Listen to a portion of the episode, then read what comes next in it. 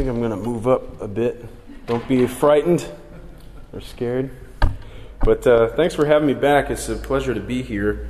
Um, a very, just a really great encouragement last night to be with you and to celebrate your 75 years and also to remember the 75th of the OPC. I really particularly enjoyed the slideshow. Even though I don't know the people, it just, we think about the body of Christ and we think about all the work that God does in His in His body and in local churches over the years. It's just a tremendous encouragement and, and just a, a, real warm time for me, uh, even as a visitor. Um, today we want to look at the five solas, which are the main principles of the Reformation. We're going to talk about our Reformed distinctives, how they apply to our lives even today, even after 500 or so years. But uh, to get started, let's why don't we open up with a word of prayer. O Heavenly Father, uh, Son, and Holy Spirit, we pray to you, the one true God, the triune God, who has revealed himself, uh, who has created and who has come, condescended, who has covenanted with his people, uh, so that we, the body of Christ, would know you, would be able to fellowship with you and fellowship with each other through the Spirit in the bonds of peace. We pray that you would be with us this morning, that we would be caused to see you ever more clearly, and that you would work within us, uh, continuous, continuously knitting us together as the body of Christ and helping us to glorify you in all things. So we pray even this morning as we learn about some history and some theology, Lord, that it would always be in service of the church and in service of your kingdom for your glory. We pray in Christ's name. Amen. Well, last night we, we spent some time uh, taking a rather large sweep of, of history, large swath of history, looking at some changes between the Catholic Church and the Protestants throughout these last 500 years. And the big point we tried to make was that there have been huge changes on both sides. And so then we had to ask well, if there are so many big changes, the Catholics today and even Protestants today aren't the same as they were back then. What about the Reformation? Is that still significant? And we concluded absolutely, absolutely it's still significant, though maybe not in terms of the large denominational bodies today. But churches like this, churches like the PCA, the URC, many other churches hold the Reformation principles very dear. And it's an important thing because we understand that they are indeed uh, the teachings of Scripture. So today, uh, we want to kind of unpack those main principles and try to understand how they are still significant and what happens if we don't uphold them. Why it's so important to hold these truths dear and to preach them and teach them in our churches and uh, understand them even in our daily lives. So, we're going to look at the five solas. We, we went over them just briefly last night in quiz time. And basically, the five solas are slogans we're going to go through them. And they, they were used to condense the basic concerns of the Reformation. It's, it's sort of like shorthand for what the Reformation was about. Now, slogans can be really handy things. Um, here are a few. Let's, let's see if you know what these slogans are from or who, whose slogans they are. A diamond is forever. Anyone heard that one? Anybody know where that comes from? Close. That's every kiss begins with K. yeah, Helzberg's another. It's not actually a jewelry company. It's the Monopoly De Beers. They're the ones that own basically all the diamonds, do all the diamond mining, control the prices, everything. Really stick it to us guys. You have to buy those engagement rings. Breakfast of Champions. No, no, not Cheerios. Close. General Mills, same company. Wheaties. Ha- these are a little old, I know. They're stale, but hopefully your Wheaties aren't stale. Have it your way. Burger King. Just do it. You know Nike. Nike. Any others? Any other good examples? Maybe something more modern? Nothing? Well, there's a bunch. We know that advertisers love to come up with these slogans in the hope of condensing their message. What they want to do is they want to communicate something to you about their product, whether or not it's true. They want to pack it all into one quick phrase, one slogan, so that when you hear it, you're reminded of everything they've packed into it. It's, it's, a, it's shorthand, it's a way to communicate a message. Now, of course, the Reformed Church wasn't about advertising, per se. Um, but yet, the slogans eventually arose. They weren't original to the Reformation. I tried to find the history of how they came about and wasn't able. I even asked the professor, and he wasn't able to point me in the right direction. So it's a mystery, but they came up eventually later. Uh, but they were arose so that they became shorthand in a quick way for people to understand what the Reformation was all about. Now, sola just is Latin for alone or only. And so when we go through the solas, um, it means something alone. Uh, can we name them? We named them last night. Do we remember from last night what they are? Just go ahead and name, just belt it out. Christ alone. Yeah, that's solus Christus is the fancy Latin. Any other? Uh, scripture alone is uh, sola scriptura. There's a similar one, yeah, only God, but it's to God's glory, so it's soli deo gloria, God's glory alone. Faith, yeah, sola fide. And then one more, sola gratia, which is, which is uh, grace alone. Sola fide is by faith alone. But let's start here with sola scriptura. I mean, where else could we really start to focus on the main difference between the Reformed churches and the Catholic churches? than on the doctrine of Scripture. Now, many people um, question whether or not in theology you should start with doctrine of God or whether you should start with doctrine of Scripture. And if you think about it, you could really start either way because the doctrine of Scripture is how you come to know about who God is, but yet Scripture is what it is because it's God's Word. So they two are very dependent upon one another, and both are, are satisfactory starting points. But we want to start with the doctrine of Scripture because of our particular view, which we think is the correct view, all the other doctrines end up flowing out of the way we read, the way we treat, the way we interpret our Bibles. And because other Christian bodies and, and the Catholic Church have a different understanding of what Scripture is, necessarily they're going to arrive at different conclusions about life and, and doctrine. So, all of this is summed up, our view of Scripture is summed up in this Reformation slogan, sola scriptura, which basically just means Scripture alone. But there's a, a lot of different ways that you can understand that Scripture alone. I mean, uh, we, could, we could say, do we need teachers? Scripture alone. Why do we need a teacher? Uh, what happens if somebody interprets a passage in a wildly new way? Well, this type of mentality has been really the root of all sorts of heresies and aberrant teachings. If you understand Scripture alone to mean you and your Bible by yourself without any concern for any other Christian or the work of the Spirit in the life of the church, you could end up with some big problems. Sola Scriptura is about the authority, the sufficiency, and the ultimacy of God's Word it's not about the individual interpreter, but it's about what Scripture is and how it's authoritative in our life. And therefore, it's a matter of starting point. It's a matter of foundations. Where do we stand? Where do we start in doctrine? We start with God's Word because it is the ultimate authority. I like to make the point sometimes when we think about ultimate authorities. Uh, and, and some people ask, well, how do you prove Scripture? Well, ultimately, Scripture testifies to itself. Because it is God's own word, it has to, ultimately, the ultimate reference point has to be itself. If it's the ultimate authority, we can't appeal to other authorities ultimately. Think about the United States Supreme Court. You know that the United States has a huge court system, and you might go to a very low court. Maybe you're charged with a crime or you're sued and you lose. Um, and you have a problem with that. Well, what can you do? You can appeal. And what happens when you appeal? It goes to the next highest court, and they can decide if they want to accept the appeal or not. They can see if it has any merit. If it does, then they can try. And let's say you win there. Well, what can, the, what can your opponent do?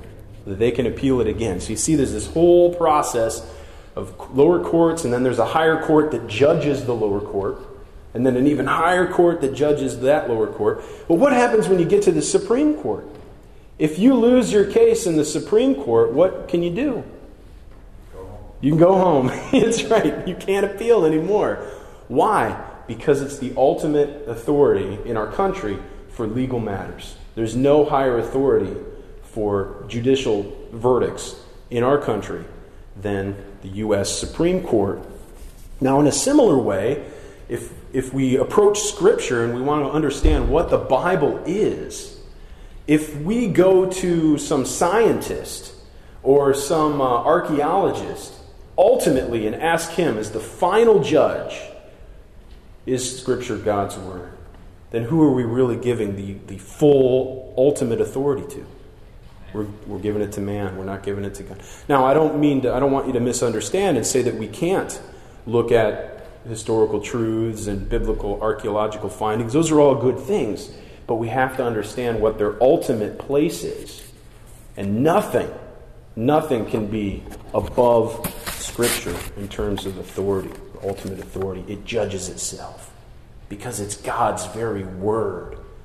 And nobody can judge God because God is the ultimate, absolute, and sufficient uh, existent, a thing of that, that, that, that lives. I mean, all things live and move and have their being in God. And it's His word that stands above all other words. Now, Catholics often speak of a two source theory of revelation. And in that view, Scripture and tradition are different, but yet they're equally authoritative.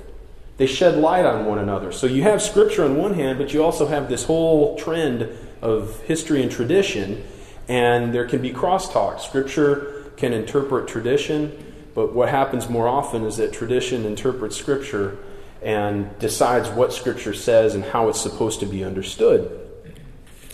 Uh, rather, you have this teaching office, this magisterium, this official Catholic doctrine uh, that, that stands on its own, and you have Scripture over here. And then I mentioned, of course, earlier that me and my Bible approach. That's another way to approach sola scriptura.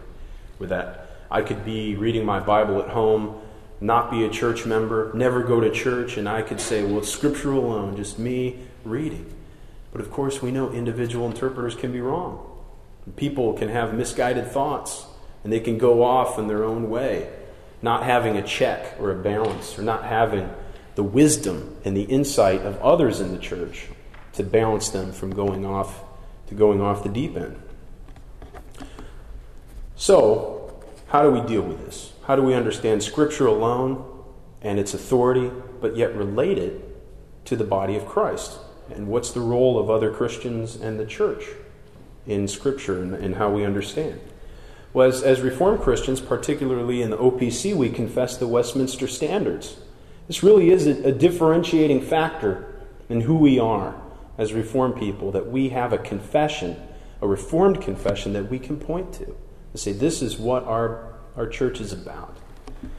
And we hold that Scripture alone is authoritative, that it establishes and grounds the body of Christ.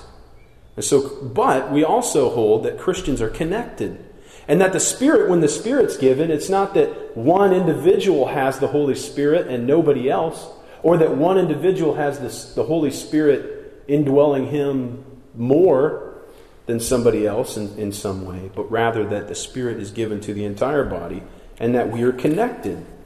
And so, therefore, our understanding of Scripture in some way should reflect the wisdom and the, and the uh, knowledge that others in our churches have as well. And so, if that's the case, then we need to ask is tradition all that bad? Is, it, is tradition in every case? History, confessions, uh, traditional ways of understanding the Bible. Because Catholics have such a high view of that, does that mean we need to throw that out? Do we throw out all our history books? Throw out, throw out all our commentaries? Do we throw out all our confessions? Well, no, certainly not. We just have to understand what they are and what place they play in the church. We know that history and tradition, the wisdom that, has, that God has given to his people throughout the ages, is a, is a very wise thing. It's a, it's a help, it's a guidance. And as we approach the difficult texts of Scripture, we understand that people have been thinking about these things. Wise men of God have been thinking about these things for many, many years. But the difference is that a commentary is not the authority over Scripture. Even our standards, as, as high as we revere them and regard them, the Westminster Confession of Faith in no way stands above the Word as an authority in our lives, but rather the standards are a secondary standard. They're subservient and they serve the church by teaching what is taught in Scripture. But if we ever find anything that's in the standards that's incorrect, then we should we ought to revise it. We go through the right channels of doing that. We don't do that on our own, but we go through the right channels. And that's happened in the past. The Americans changed some things on the relationship of the church and government, and, and there have been times where the standards have been changed. And that's fine because they're a secondary standard. And of course, I, you know, all of this comes right back to what Scripture is. The standards, our Westminster Confession of Faith, everything else has to be secondary, though important, because Scripture is what it is. The, the Confession of Faith says in uh, chapter 1, section 4 the authority of Holy Scripture, for which it ought to be believed and obeyed, dependeth not upon the testimony of any man or church, but wholly upon God who is truth itself, the author thereof, and therefore it is to be received because it is the Word of God. That's why we believe Scripture ultimately, because it's the Word of God and it testifies to itself. This was a big deal, of course, during the Reformation. Uh, the whole question of authority uh, where do we go? How do we deal with interpretation? How do we deal with tradition, particularly Catholic tradition? Uh, Martin Luther dealt with it. So did, so did John Calvin.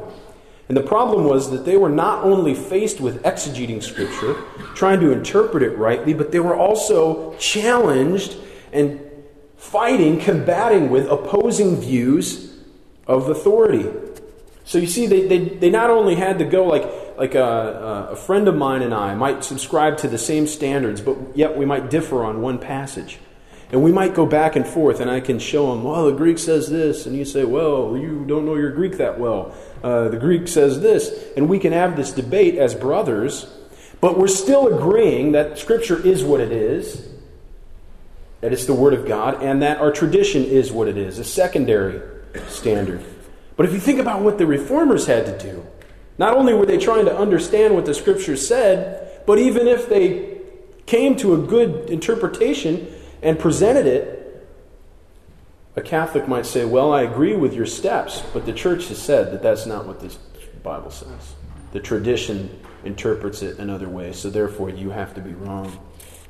You see, it, can be a very difficult thing. And that's really where the Reformation, in many ways, comes back to how we understand what God's Word is and how it relates to all of the authorities. So, friends, what happens if we pull the plug on sola scriptura? I mean, do you, do you see, and, and maybe you have friends, or maybe you've had different events happen in your lives where this principle of God's word wasn't, wasn't always there, or you saw a church or a friend encounter some problems. Why is sola scriptura important today?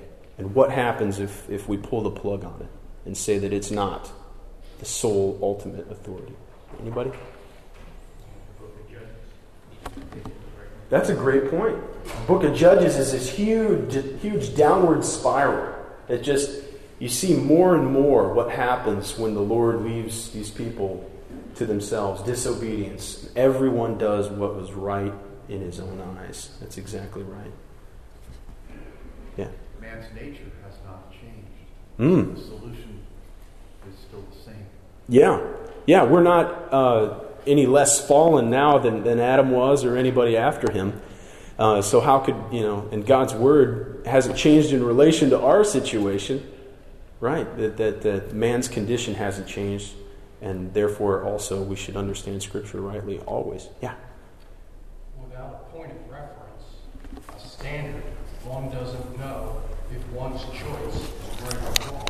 Mm. Scripture says that's lawlessness, and lawlessness is sin. Mm-hmm.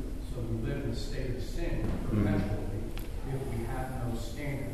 Example, watch the news. That's exactly right.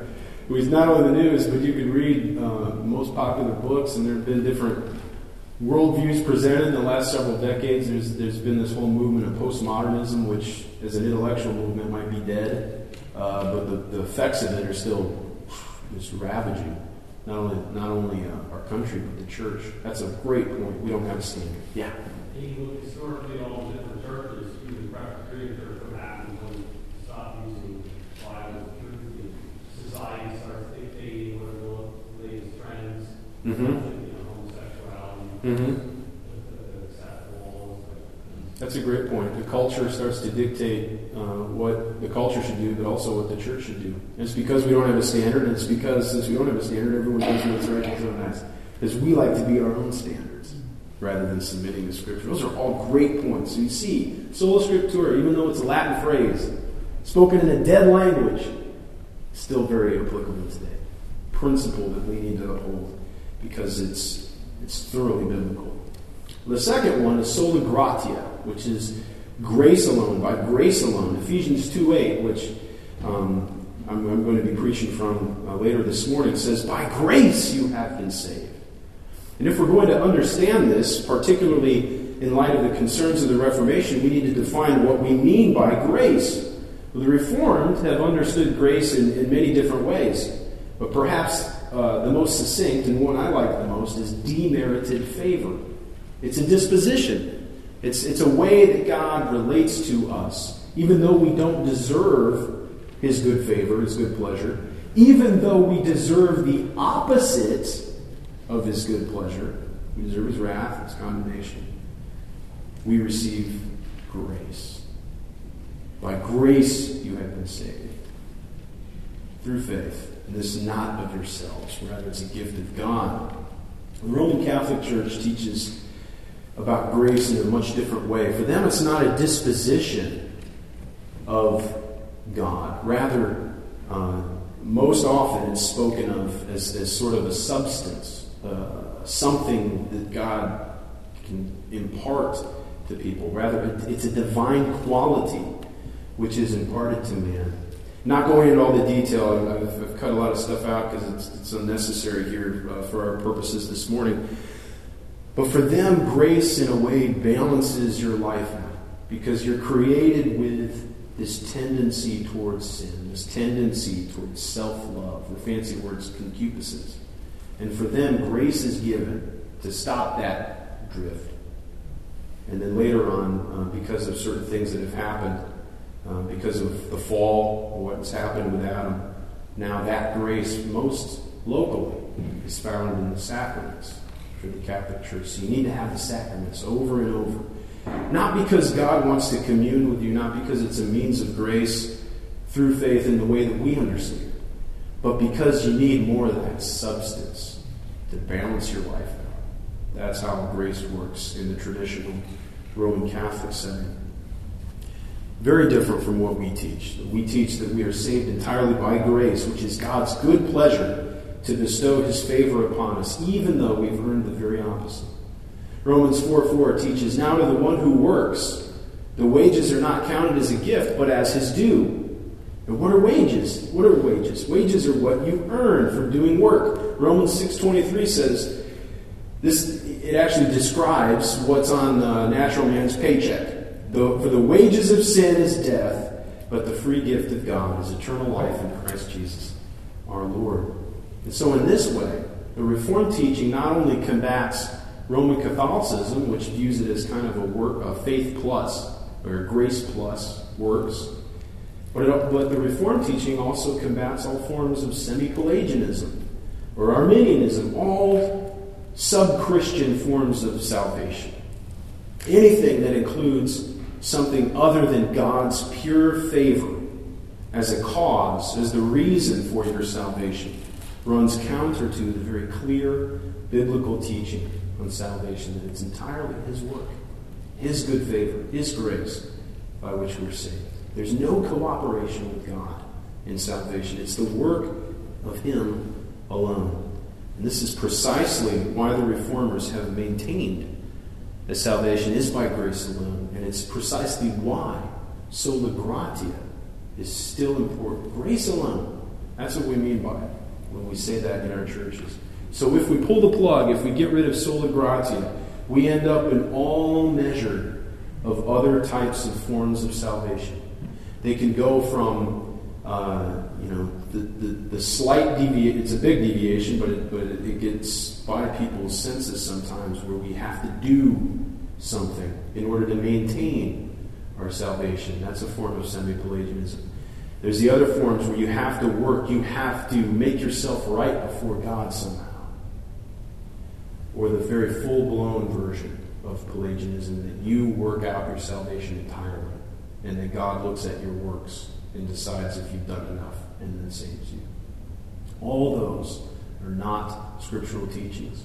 And if you hold to that doctrine, if somebody truly holds to that doctrine, not only are their works no good, but their understanding of salvation is no good, and it's no salvation at all. But it's entirely of God, by grace alone, sola gratia.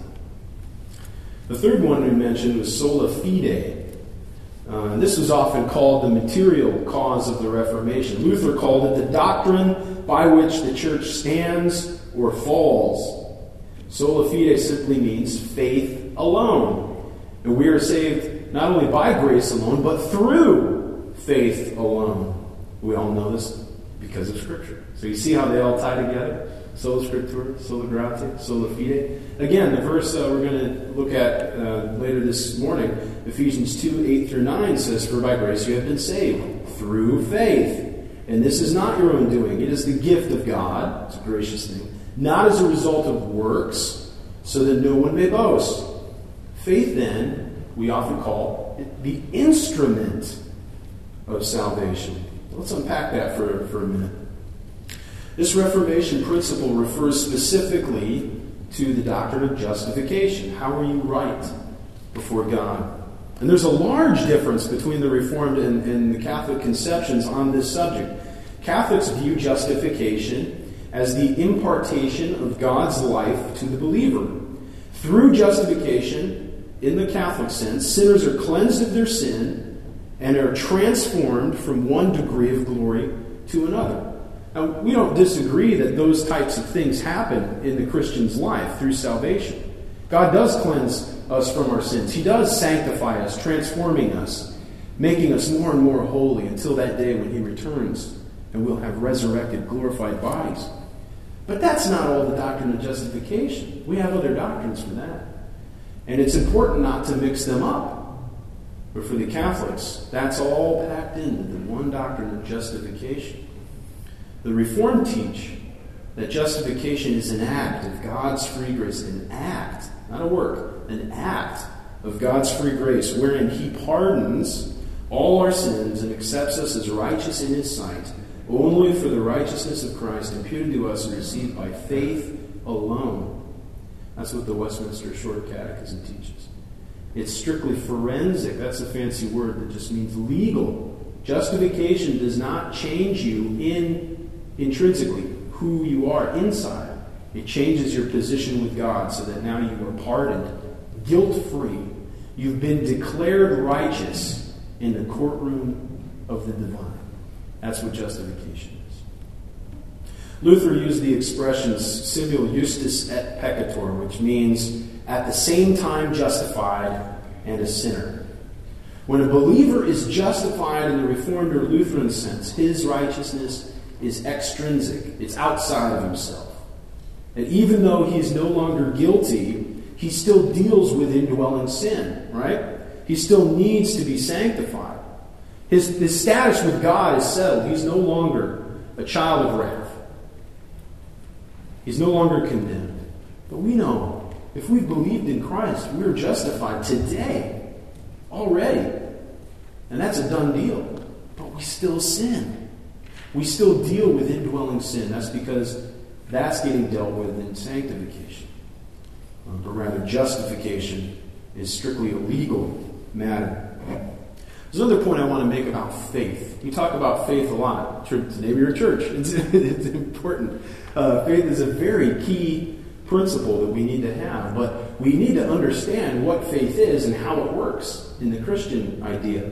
I'm a big Chicago Cubs fan, and I have faith in the Chicago Cubs, but no matter how much faith I have in them, even in their new front office, which is looking good these days, um, or faith in their players, I cannot bring a World Series title about through my faith. Faith is significant only in relation to the significance and the effectiveness of its object, what it believes in. Your faith doesn't have power on its own, but faith in Christ has power because of who you're believing in, who it connects you to. Faith in the Cubs is hopeless. faith in Christ is not. The object of faith, when we talk when we're talking about the Christian conception, the Reformed conception of faith, is absolutely significant. But not because it's your work, not because it's your belief, but because of the fact that it's brought about in you by the Spirit and it ties you to Jesus Christ. That's why faith is so significant. And so we must never forget that justification or any benefit, adoption, sanctification, you think about our perseverance, anything that's bound up with our salvation. All of those benefits only have their significance because of who Christ is and what he has done on our behalf.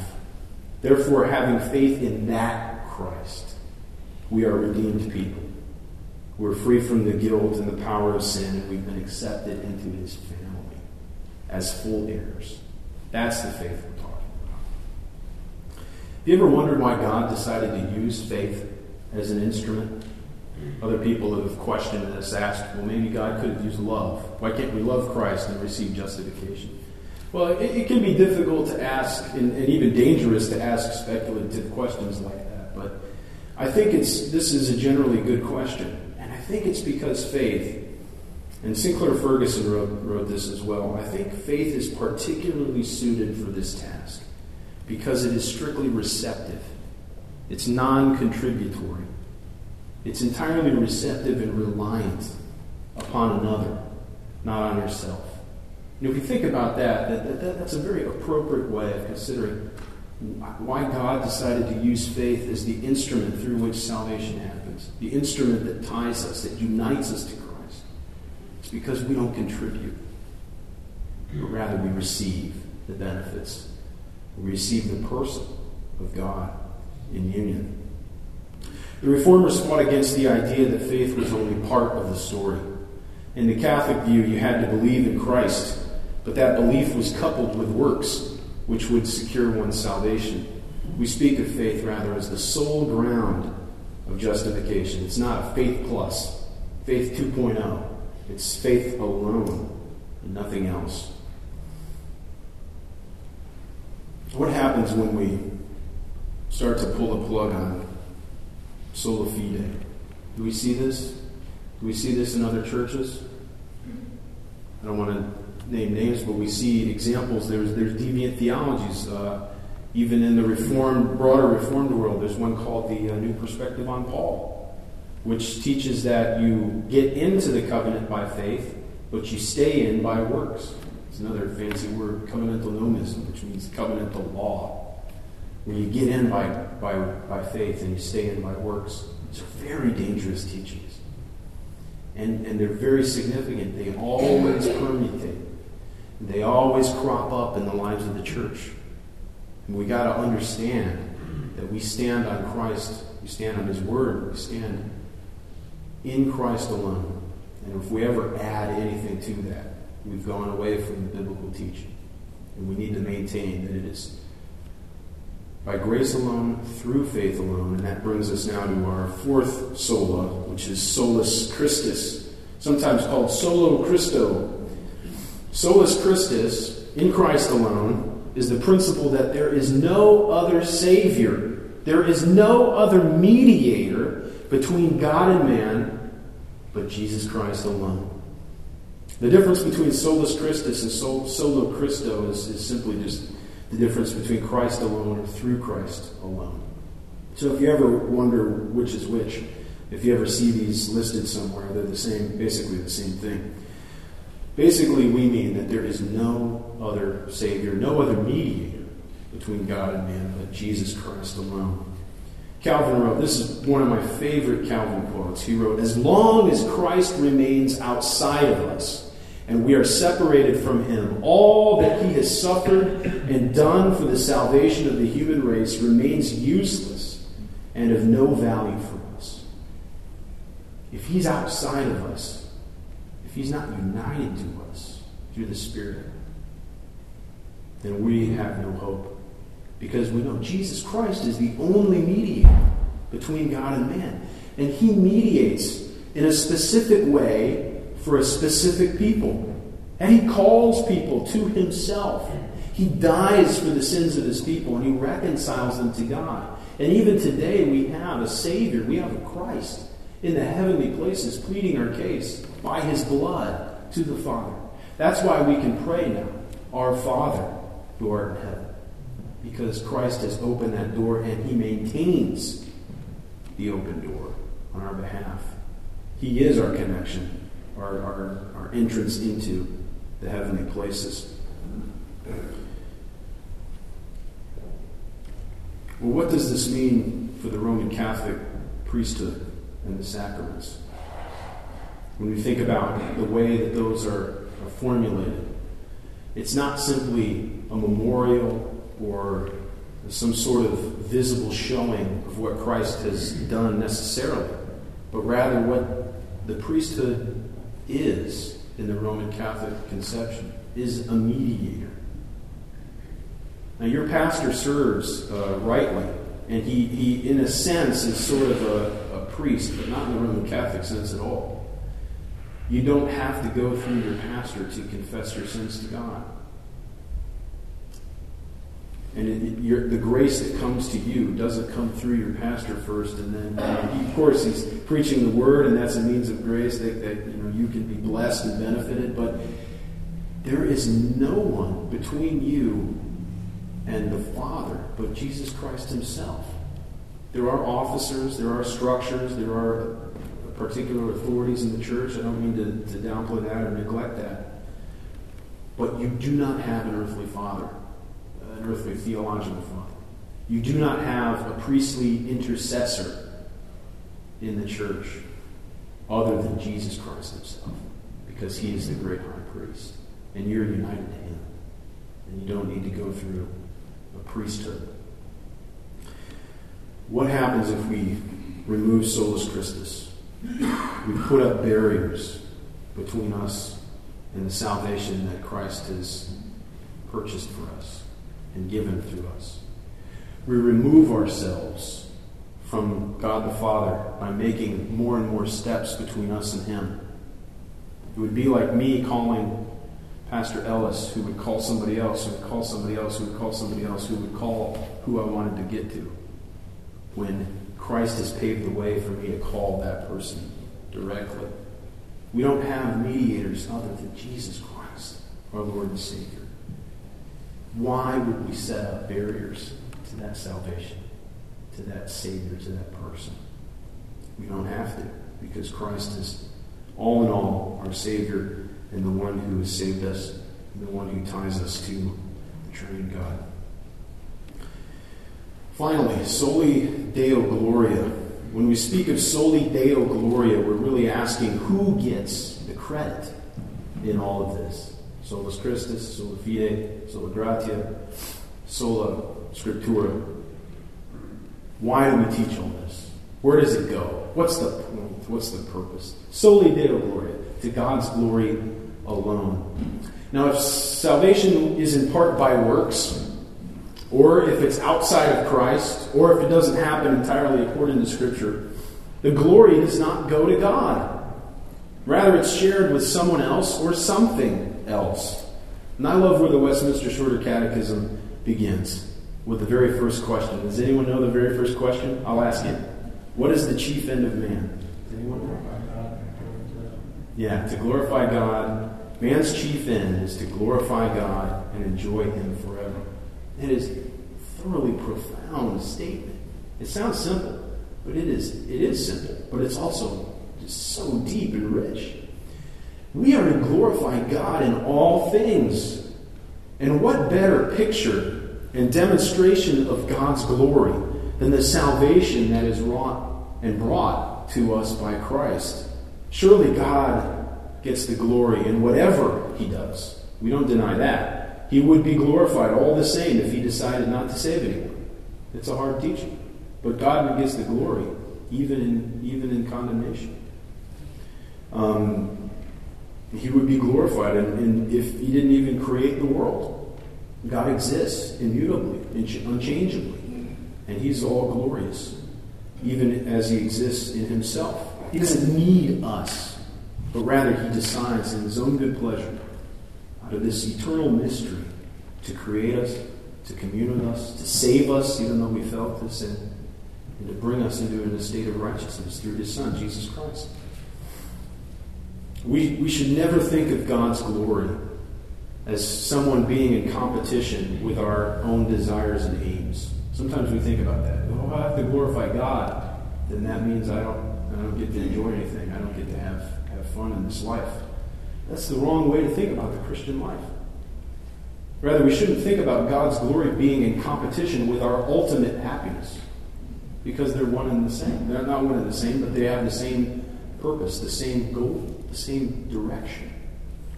The Shorter Catechism, question one, gets it right. God's glory and, and our true enjoyment go hand in hand. For why were we created? What's our main purpose? Why do we exist? It's to glorify God. And if we fulfill our true purpose, the reason we're, we're, the reason why we were created, that's where our ultimate happiness and our ultimate joy is going to be. But of course, we know because of sin, we desire other things. Our eyes drift away from our Savior. We forget how great and glorious He is. And we think that our happiness is going to be found in whatever we see is right in our own eyes, rather than what God has given to us. In this book, The Weight of Glory, C.S. Lewis, he makes a really great point. He wrote, We are half hearted creatures, fooling about with drink and sex and ambition when infinite joy is offered us. Like an ignorant child who wants to go on making mud pies in a slum because he cannot imagine what is meant by the offer of a holiday at the sea. We are far too easily pleased. We are created to glorify God. But we're so content often with making mud pies in the slum rather than doing that which God has created us to do. You see, our ultimate joy, our ultimate happiness is found in Christ, in glorifying God the Father, God the Son, God the Holy Spirit for who He is and for what He has done in our lives and what He has done in the world. And that leads to the fullness of our own happiness and enjoyment. It's tough at times. We don't always understand that. We're dealing with sin. But that's the sure testimony of Scripture. The Bible teaches that the truly fun stuff, I should say, the eternal enjoyment, doesn't lie in the things of this world, but in God Himself. And therefore, we must not share the glory with anyone or with anything but the triune God. We don't share the glory with ourselves by ascribing part of our salvation to our own works. Neither do we share the glory with the saints by praying to Mary or to priests, by praying to a priest or, to, or by putting other barriers in between us and God.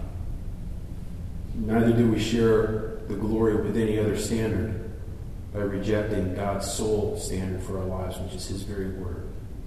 We share the glory with nothing, but we ascribe it all to God, the Father, Son, and Holy Spirit. Soli Deo Gloria. To God be the glory in all things. So tomorrow is Reformation Day, and we're getting closer and closer to the actual 500th anniversary of Luther nailing his 95 Theses to the Castle Church door in Wittenberg. We see, I hope, I hope you learned as we looked at this, that the principles that the Reformation was about are just as important today as they were back then. Though things change, the more they change, the more they stay the same. And we see that these biblical truths are still as fresh as they could ever be, and as applicable and as important as they are. The basic questions about salvation, about who God is, about how He saved us, about what we are and what we are to do, are not only applicable to us here within these walls today, but applicable to everybody in the world.